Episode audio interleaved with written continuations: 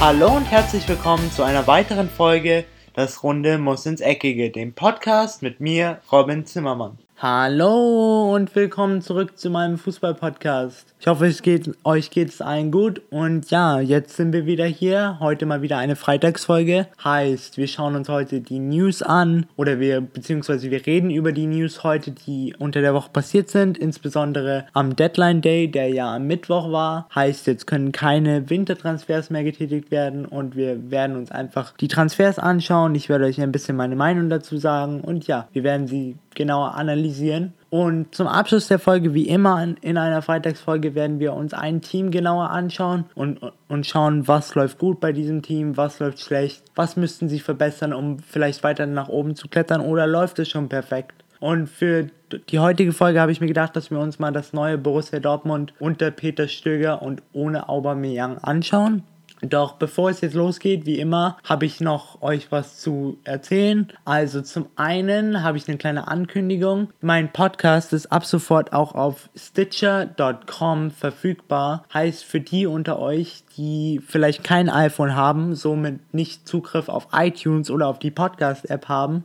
Ihr könnt meinen Podcast jetzt auch unter stitcher.com finden. Das ist wie, eigentlich ist es wie iTunes, nur für jede Art von Handy. Heißt, egal ob ihr ein Android habt, ob ihr ein iPhone habt, ob ihr ein Google-Handy habt, habt, es geht alles. Da mir aufgefallen ist auf meiner Webseite, wenn zwar klicken viele von euch auf meine Webseite, aber es kommt mir irgendwie so vor, dass viele von euch es einfach irgendwie meinen Podcast oder meinen Fußballtalk dann nicht finden. Von da habe ich mir gedacht, mache ich es einfacher für euch, beziehungsweise für die von euch, die jetzt kein iPhone haben, dass ihr einfach eine genaue Seite habt, worauf ihr klicken, worauf ihr gehen müsst und dann findet ihr auch meinen Podcast ganz, ganz einfach.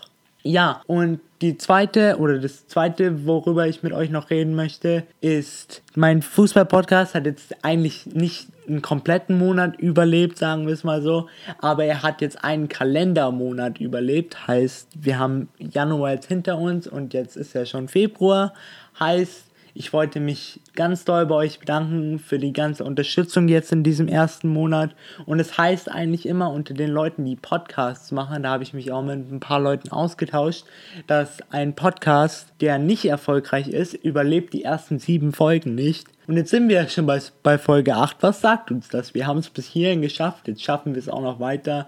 Und ich hoffe, wir werden auch noch genauso viel Spaß haben, wie wir jetzt gerade haben. Und ich hoffe, es bleibt für euch informativ und auch spannend und ihr freut euch weiterhin auf jede einzelne Folge.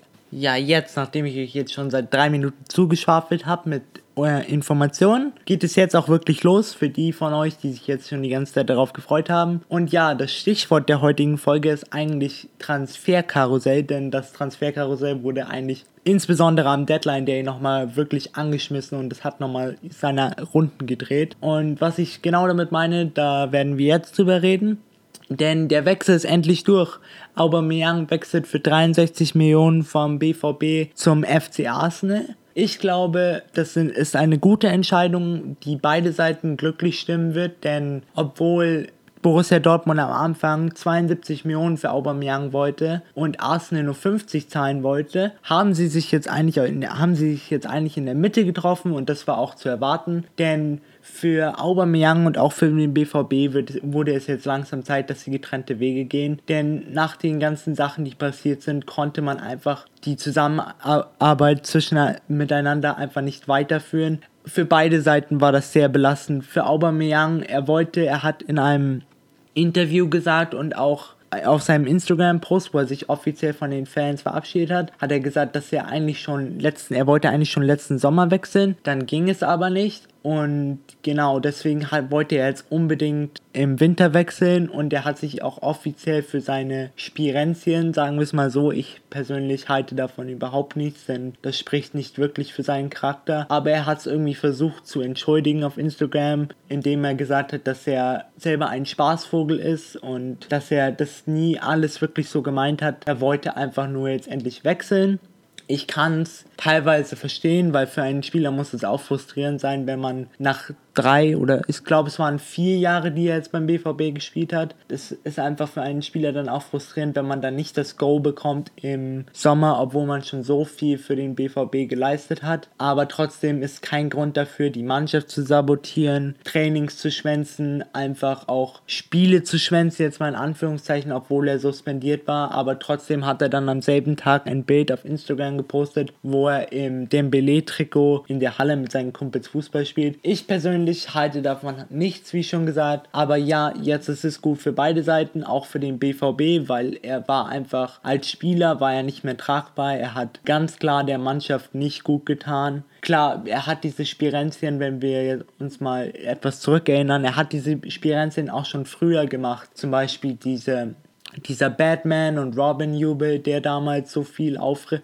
Aufsehen erregt hat. Aber klar, damals konnte der BVB, war der BVB auch noch in einer anderen Position, denn es hat alles noch geklappt. Aubameyang hat Tore geschossen, er hat die Mannschaft zu Siegen verholfen. Aber jetzt, wo es halt dann überhaupt wo dann halt überhaupt nichts mehr lief. Beim BVB allgemein läuft nicht viel und dann auch hat Aubameyang auch keine Tore mehr geschossen.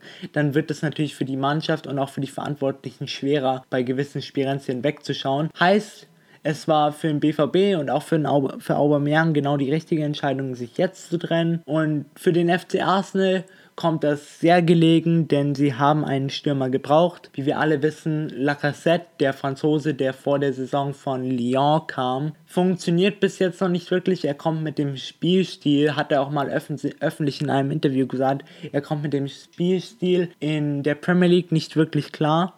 Und ja, ich glaube, der Franzose braucht einfach noch ein bisschen mehr Eingewöhnungszeit. Und wenn Arsenal jetzt noch einen zweiten guten Stürmer hat, dann ist das perfekt, weil dann kann sich Lacazette langsam, aber zielgerichtet an die Premier League gewöhnen und dann können die beiden irgendwann mal zusammen auflaufen. Und ich kann mir vorstellen, dass das eines der besten Duos in der Premier League auf jeden Fall sein wird. Ja, das war, ein, das war der erste Transfer und dieser Transfer hat das Transferkarussell eigentlich erst ins Rollen gebracht, denn durch den Aubameyang-Transfer, der dann offiziell bestätigt wurde, hat Arsenal auch im gleichen Atemzug bestätigt, dass Olivier Giroud sich zunächst für 18 Monate den Blues, also dem FC Chelsea, anschließt. Aber danach, nach diesen 18 Monaten, gibt es eine Verlängerungsoption. Heißt, er wird sozusagen erst ausgeliehen, aber es ist wahrscheinlich, wenn er seine Leistung abrufen kann und der FC Chelsea mit ihm zufrieden ist, dass er dann auch noch länger bleibt.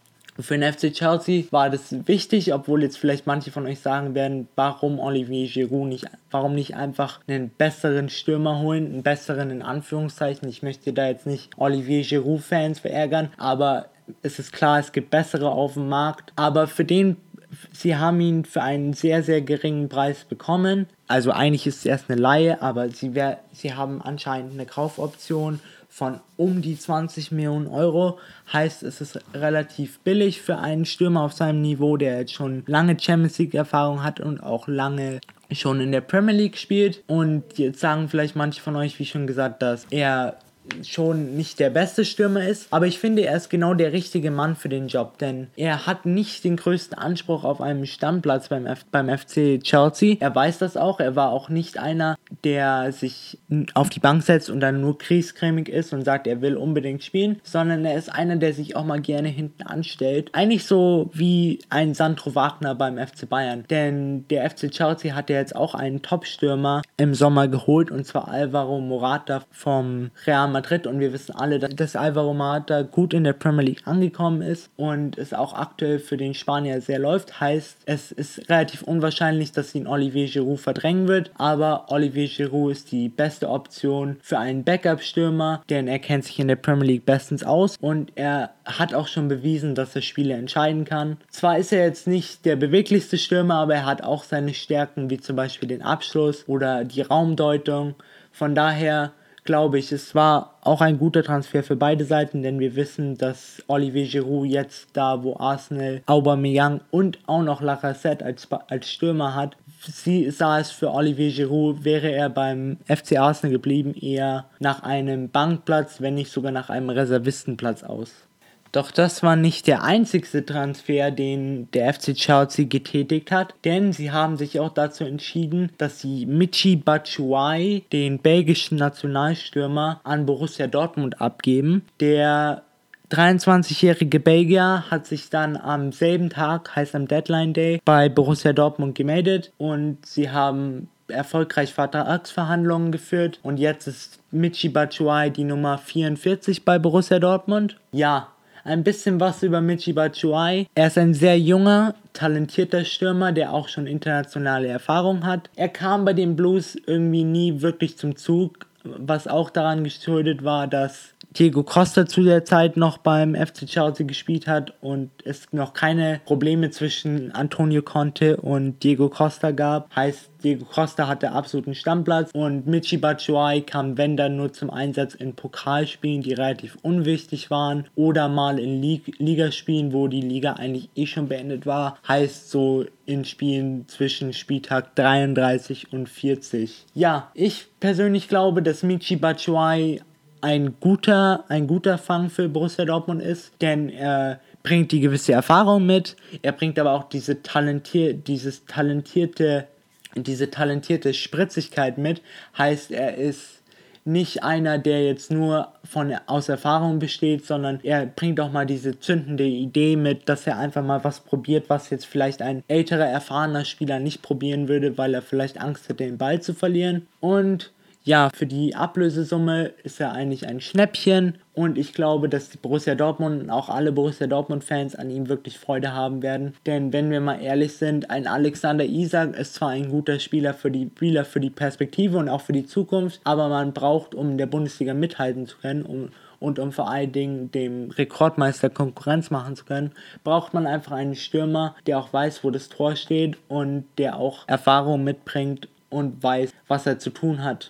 Der FC Chelsea war eigentlich an diesem Deadline Day echt oder schon davor, weil dies, diese News ist von etwas äh, vor dem Deadline Day.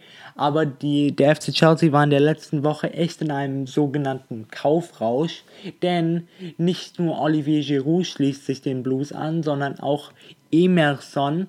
Vielleicht haben jetzt viele von, von euch ihn noch oder den Namen noch nie gehört. Er ist ein Außenverteidiger, der sich von der AS Rom dazu entschieden hat, dass er jetzt sich den Blues anschließt. Er ist 23 Jahre alt, hat schon gewisse internationale Erfahrung. Er hat auch schon drei Länderspiele mit Brasilien bestritten und ich glaube, es ist eine gute Entscheidung für den FC Chelsea. Auch wenn er eigentlich auf der rechten Seite zu Hause ist, glaube ich eher, dass er auf der linken Seite der Backup für Marcos Alonso sein wird. Denn auf der rechten Seite hat Antonio Conte schon zwei Optionen. Und zwar mit Victor Moses und Davide Zappacosta. Und Zappacosta ist aktuell bei Antonio Conte, was wahrscheinlich auch daran liegt, dass er Italiener ist.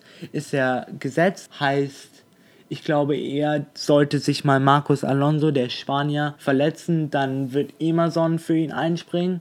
Emersons Spielstil ist ein bisschen, also ich habe mir den mal genauer angeschaut, aber ich finde, sein Spielstil ist irgendwie ein bisschen verwirrend, denn er hat Spiele, wo er offensiv total stark ist, aber dann defensiv nachlässt und er hat auch die Spiele, die genau andersrum sind. Heißt, er ist defensiv stark, macht aber offensiv nicht viel nach vorne. Heißt, Antonio Conte müsste es irgendwie schaffen, ihm beizubringen, ein Mittelmaß zwischen diesen beiden Komponenten zu finden. Denn wie der FC Chelsea aktuell spielt oder eigentlich schon seit der Meistersaison in der letzten Saison spielt, ist sie spielen mit einer Dreierkette, die sich aber bei gegnerischem Ballbesitz in eine Fünferkette umwandelt. Heißt, die zwei Außenspieler sind etwas offensiv, sind zwar Außenverteidiger, spielen aber etwas offensiver, was Emerson eigentlich in die Karten spielt.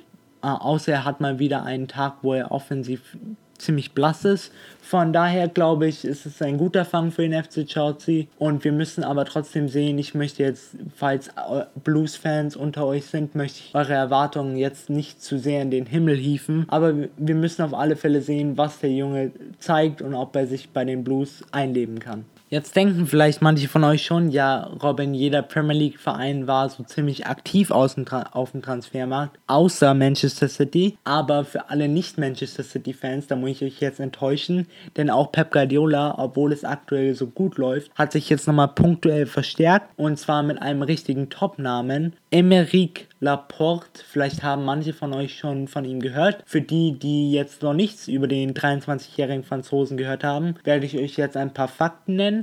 Also, der Junge ist 23 Jahre alt, schließt sich für 65 Millionen den Citizens an, hat vorher 223 Pflichtspiele bei Atletico Bilbao gemacht.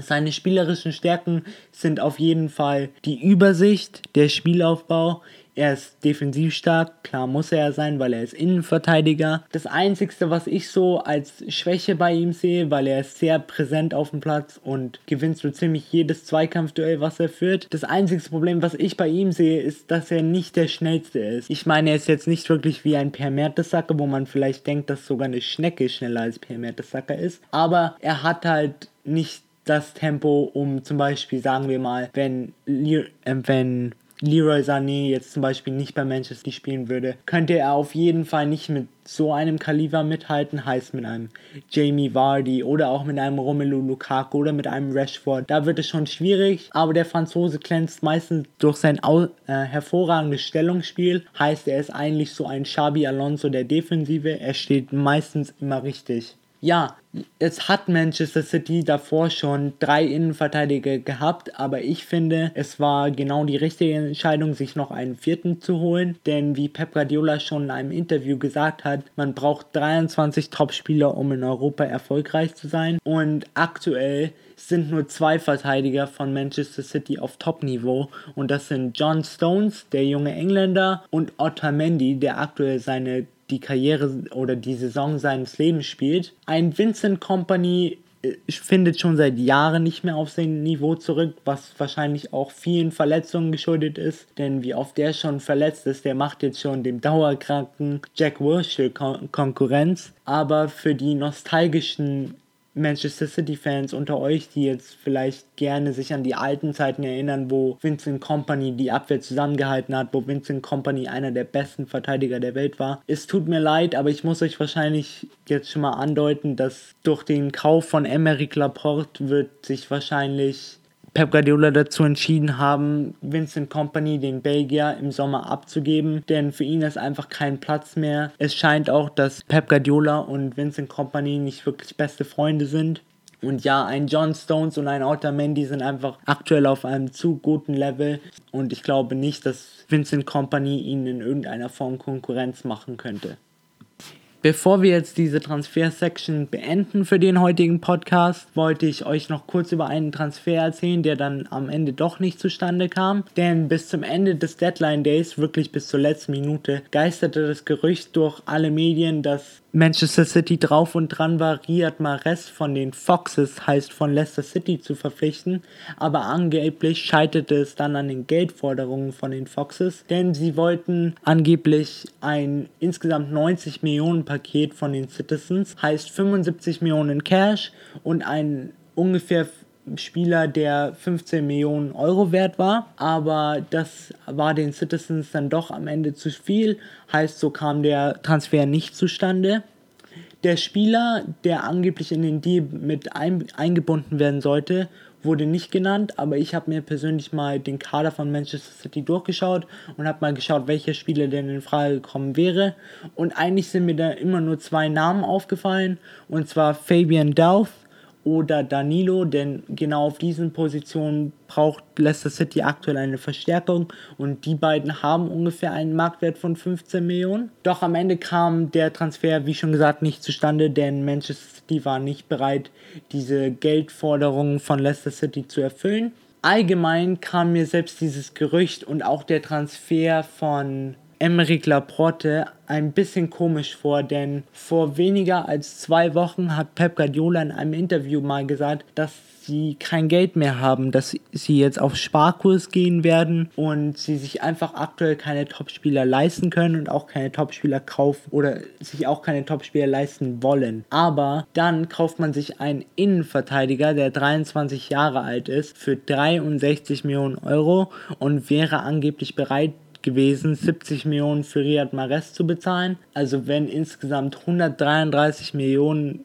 klingen, da, als ob man sich nichts mehr leisten könnte und pleite wäre. Also für mich wären 133 Millionen so, als würde ich im Himmel leben. Ja, ich meine, das sind die Probleme, die Manchester City hat, dass sie nur 133 Millionen als Transferbudget zur Verfügung haben. Aber ich meine, jeder hat in seinem Leben so seine Probleme. Bei Manchester City ist es halt das Geld. Ja, Genau, das ist jetzt meine Meinung und jetzt gehen wir noch über zum Abschluss des Podcasts. Werden wir jetzt noch ein bisschen über das neue Borussia Dortmund unter Peter Stöger und ohne Aubameyang sprechen. Auch diesmal habe ich mir gedacht, dass wir die Analyse-Section ein bisschen in zwei Teile aufteilen. Heißt, wir werden als erstes durch die Startelf und durch die Auswechselspieler durchgehen und uns mal die einzelnen Qualitäten von jedem Spieler anschauen und dann werde ich euch auch noch ein bisschen drüber erzählen, was ich von den Spielern halte und wo ich glaube, dass Borussia Dortmund noch punktuelle Verstärkungen bräuchte.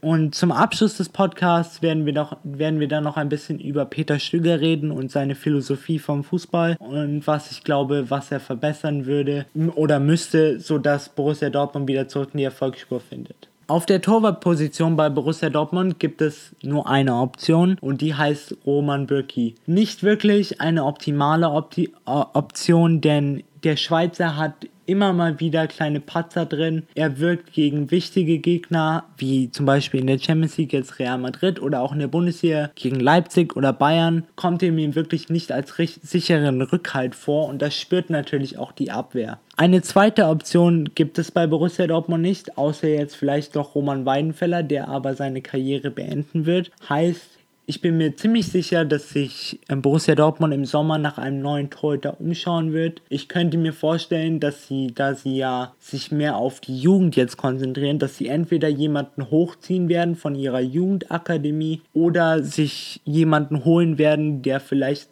noch etwas unbekannter in Europa ist, jedoch auch noch er, auch schon Erfahrung hat. Ein bestimmter Name, der mir jetzt da gerade durch, durch den Sinn schießt, wäre vielleicht Onana. Das ist ein Torhüter von Ajax Amsterdam. Aber für einen Backup-Keeper wäre er wahrscheinlich schon ziemlich teuer, denn angeblich verlangt Ajax Amsterdam für den, für den 22-jährigen Torhüter um die 25 Millionen als Ablöse. Von daher als Backup-Keeper kommt er, glaube ich, nicht in Frage.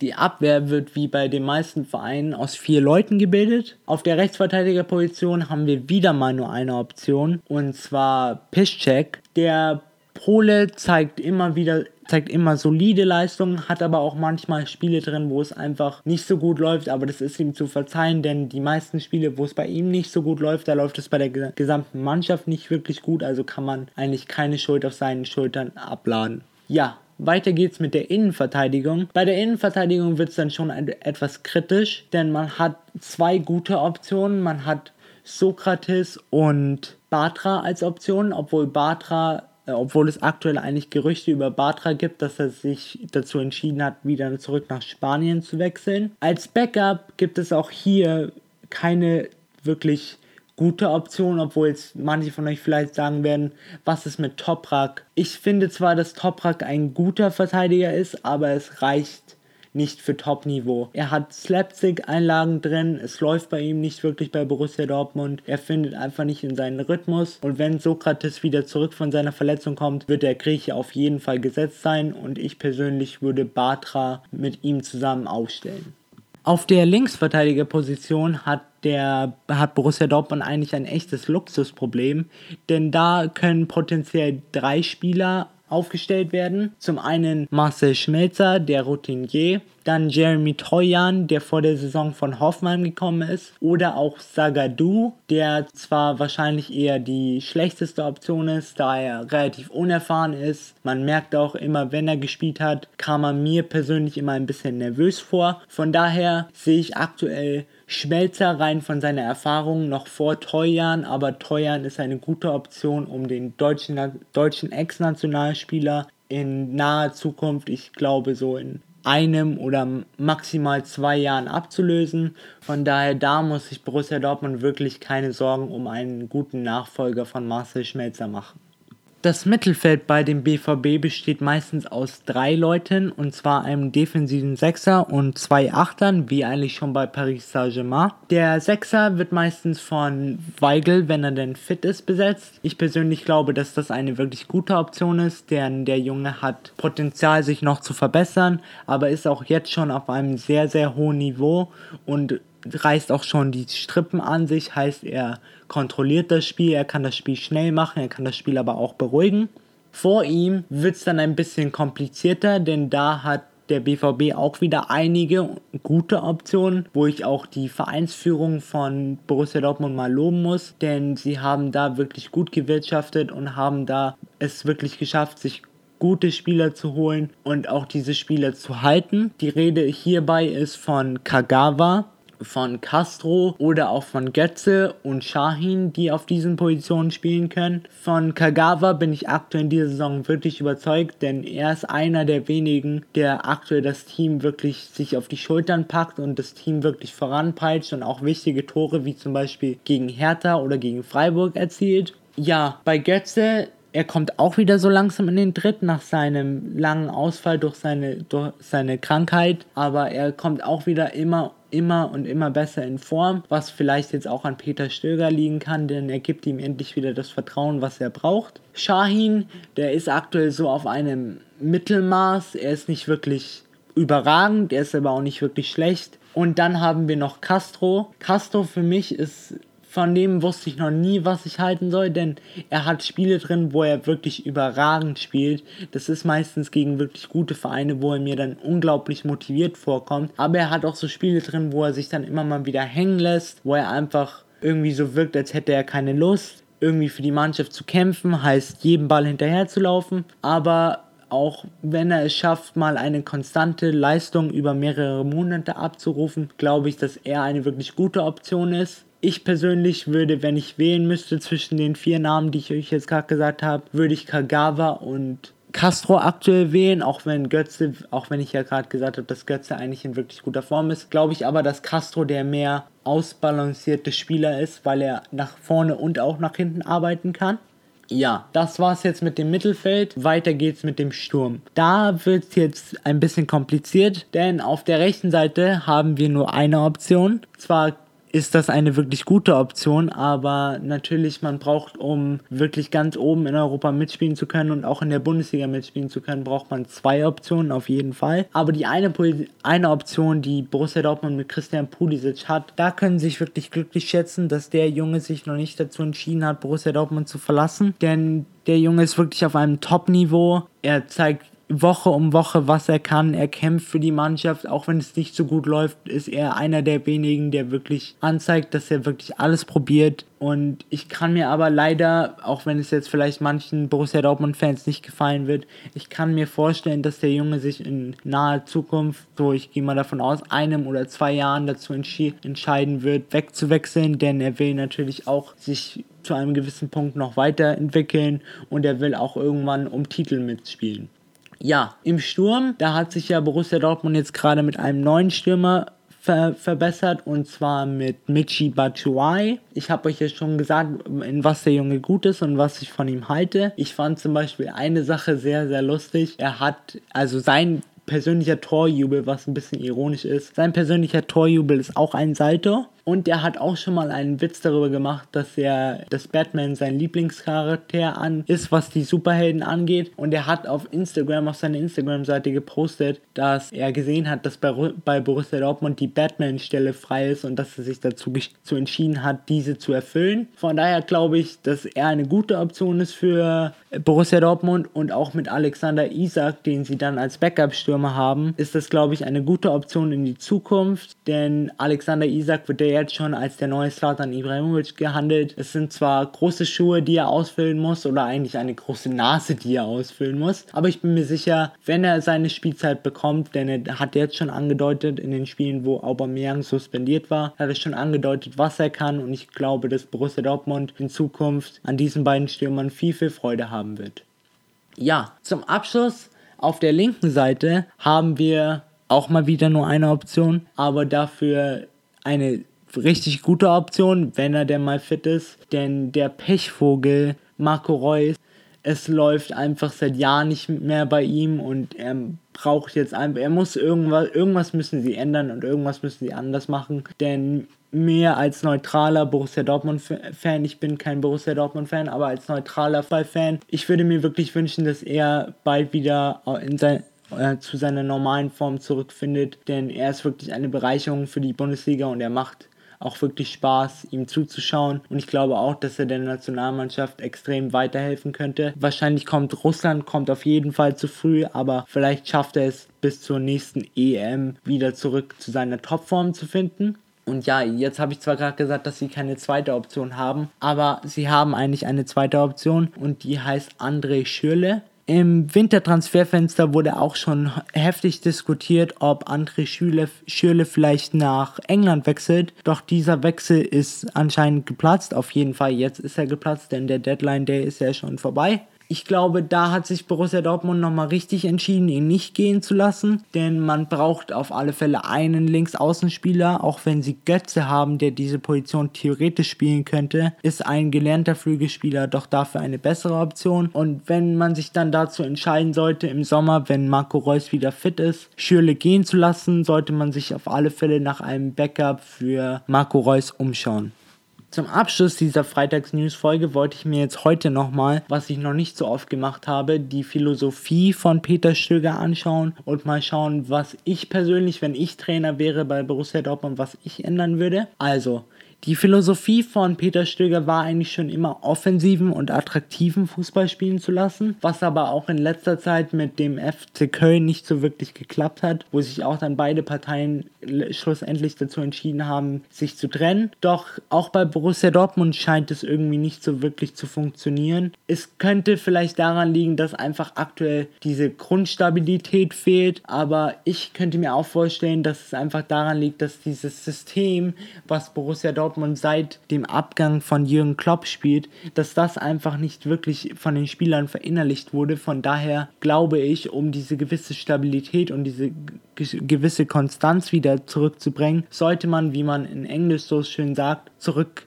also back to the roots gehen, heißt zurück dahin gehen, was man schon kennt und was die Spieler schon verinnerlicht haben. Das wäre in dem Fall von Borussia Dortmund, dass man zurück zu dem 4-2-3-1 geht. Denn wenn wir uns mal überlegen, wo Borussia Dortmund gut war in den zwei Meistersaisons, das war in Mannschaften auszukontern, schnell umzuschalten, Kontrolle über, dem, über das Spiel zu haben, aber auch die Lücken einfach gnadenlos auszunutzen. Und genau das fehlt aktuell in dem Spiel von Borussia Dortmund. Von daher glaube ich, 4-2-3-1 wäre die perfekte Position, äh, Formation aktuell, denn sie bringt einem diese gewisse Stabilität in der Defensive mit den zwei Sechsern und den vier Verteidigern, doch es bringt einem auch diese Flexibilität nach vorne mit den drei Offensiven und dem Stürmer. Heißt, ich persönlich, um das jetzt nochmal kurz zusammenzufassen, was Borussia Dortmund meiner Meinung nach braucht, ist einfach diese gewisse defensive Grundstabilität und dann bin ich mir sicher, dass es auch, was jetzt wahrscheinlich vielen BVB-Fans unter euch gefallen wird, dann bin ich mir sicher, dass es auch wieder bergauf geht und auch wenn es aktuell nicht, nach da, nicht danach ausschaut, glaube ich, dass Borussia Dortmund doch am Ende der Saison sich zwischen Platz 3 und 4 einfinden wird. Heißt, mit etwas Glück schaffen sie doch noch die Champions League. Ja, das war's auch schon wieder mit der heutigen Freitagsfolge von meinem Podcast. Ich hoffe, es hat euch gefallen. Und falls ihr mir eine Bewertung dalassen wollt oder ihr mir zum Beispiel Verbesserungsvorschläge schicken wollt oder ihr mir auch vielleicht Themenvorschläge machen wollt, über die ich mal reden sollte, dann könnt ihr entweder mir über iTunes Bewertungen schicken oder ihr könnt auch zum Beispiel auf meine Webseite gehen, zimmermann-robin.net und da findet ihr eine Option, Kommentare dazu lassen, in, der ihr, in denen ihr mir dann auch Verbesserungsvorschläge oder Themenvorschläge schicken könnt. Ja, auf jeden Fall, ich hoffe, es hat euch gefallen und bis zum nächsten Mal. Ich bin raus. Ciao. Und das war's auch schon wieder mit einer weiteren Folge Das Runde muss ins Eckige, dem Podcast, wo ihr alles rund um König Fußball kompakt auf die Ohren bekommt.